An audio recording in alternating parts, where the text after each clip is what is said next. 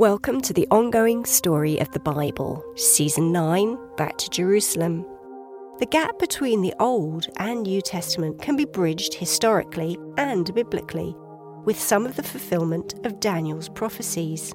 For purposes of continuity, the following Bible episodes draw from the book of Daniel and from history, as well as the books of Maccabees. They show the transition of empires in the region from Babylonian to Persian to Greek to Roman.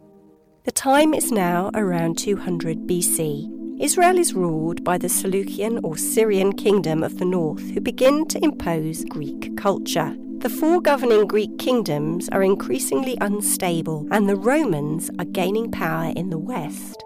Episode 7 Rome is Rising. The governing Syrian king orders that the Jews comply with his state religion, but a group of Judeans rebels. Now Antiochus II of Syria, king of the north, attacks Egypt. The battle is at Panias, near the source of the river Jordan. Panias will later become known as Caesarea Philippi under the Romans. The Egyptian leader General Scopas flees to Sidon. King Ptolemy and his queen die mysteriously. With the success against Egypt, others ally with Antiochus II, including Philip of Macedon. And in an attempt to gain national independence, some Jews also ally with him, but many die in battle. Now Antiochus takes Palestine from Egypt.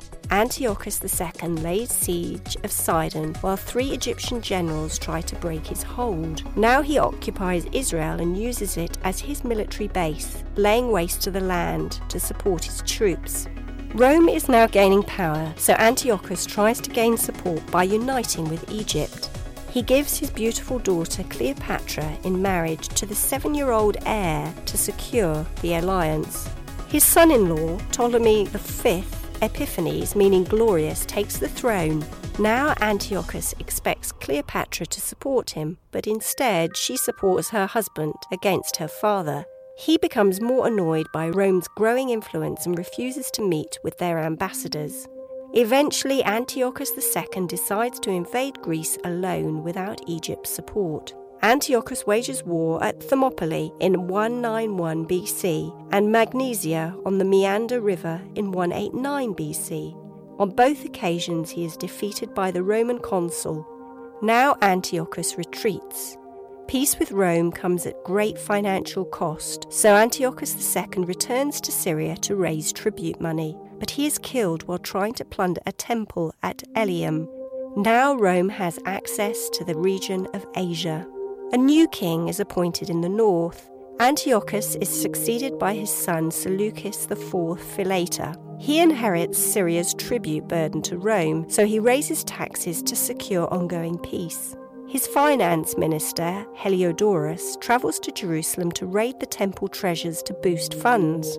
On his journey, he is stopped by a supernatural being, and instead he returns home to poison the king. Meanwhile, the heir to the throne, Demetrius, is being held hostage in Rome. A new ruler seizes power in the north. Seleucus IV Philetor has a son, Antiochus, who is second in line to the throne. But in Syria, another man poses as Antiochus's guardian and seizes power. He gives himself the title Antiochus Epiphanes, meaning God manifest. Antiochus Epiphanes tries to gain popularity by reducing Syria's taxes and laws. He plans to take over Egypt and on his way south stops in Jerusalem. Israel's leader is the high priest Onias, but now his brother seizes the opportunity to take power. He renames himself Jason, the Greek name healer, and pays Antiochus more tribute for the high priest's role. Jason starts Hellenizing the temple, introducing a grove of ritual trees, prostitutes, and pagan practices. He builds a gymnasium for male nude sportsmanship, and Jerusalem becomes a culturally Greek city. Some Jewish men even try to reverse their circumcision. Now Antiochus invades Egypt, gains spoils, and pays Rome's tribute in areas with bribes. In 170 BC, he invades Egypt again, defeats Ptolemy V Epiphanes between Gaza and the Nile Delta, he gains control of Egypt by using two nephews as pawns, Ptolemy IV Philometor and Ptolemy Euergetes. Antiochus robs rich areas using spoils as bribes, laying on lavish spectacles and scattering money in the streets. He continues forays into Egypt and conspires against their king. He meets Ptolemy Philometor, and both leaders try to outwit each other, but make a treaty. Meanwhile, Egypt sends an embassy to Rome who sends ships from Cyprus. These stories are taken from the fulfillment of prophecies in the book of Daniel and from history and the historic books of Maccabees. The stage of the Bible stories stands as a crossroads for warring armies, for travelling merchants, and so on.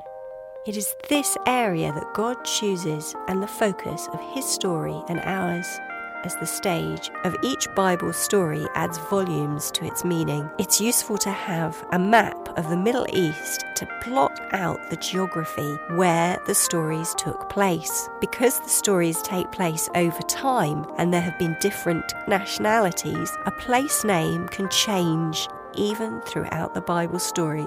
For example, when the Greeks were in power, they started to give places Greek names Alexandria, Antioch, etc. The stage continues to be at the forefront of world news. The Bible Library shows that we are all part of the same story. The Bible Library is a bit like viewing the world from space and then zooming in to a specific location. You can find connections and references across interwoven books of history, poetry, wisdom, law, and other writings. The story is interwoven Track back the roots to see its beginnings and look forward to see its conclusions. Listen in for the next instalment of the ongoing Bible story. These podcasts, called Full Circle, are based on the author's best knowledge at the time of production. They have been created from the Bible texts, commentaries, and historical studies. The Bible is God's living word and its story and learning is unfolding and ongoing.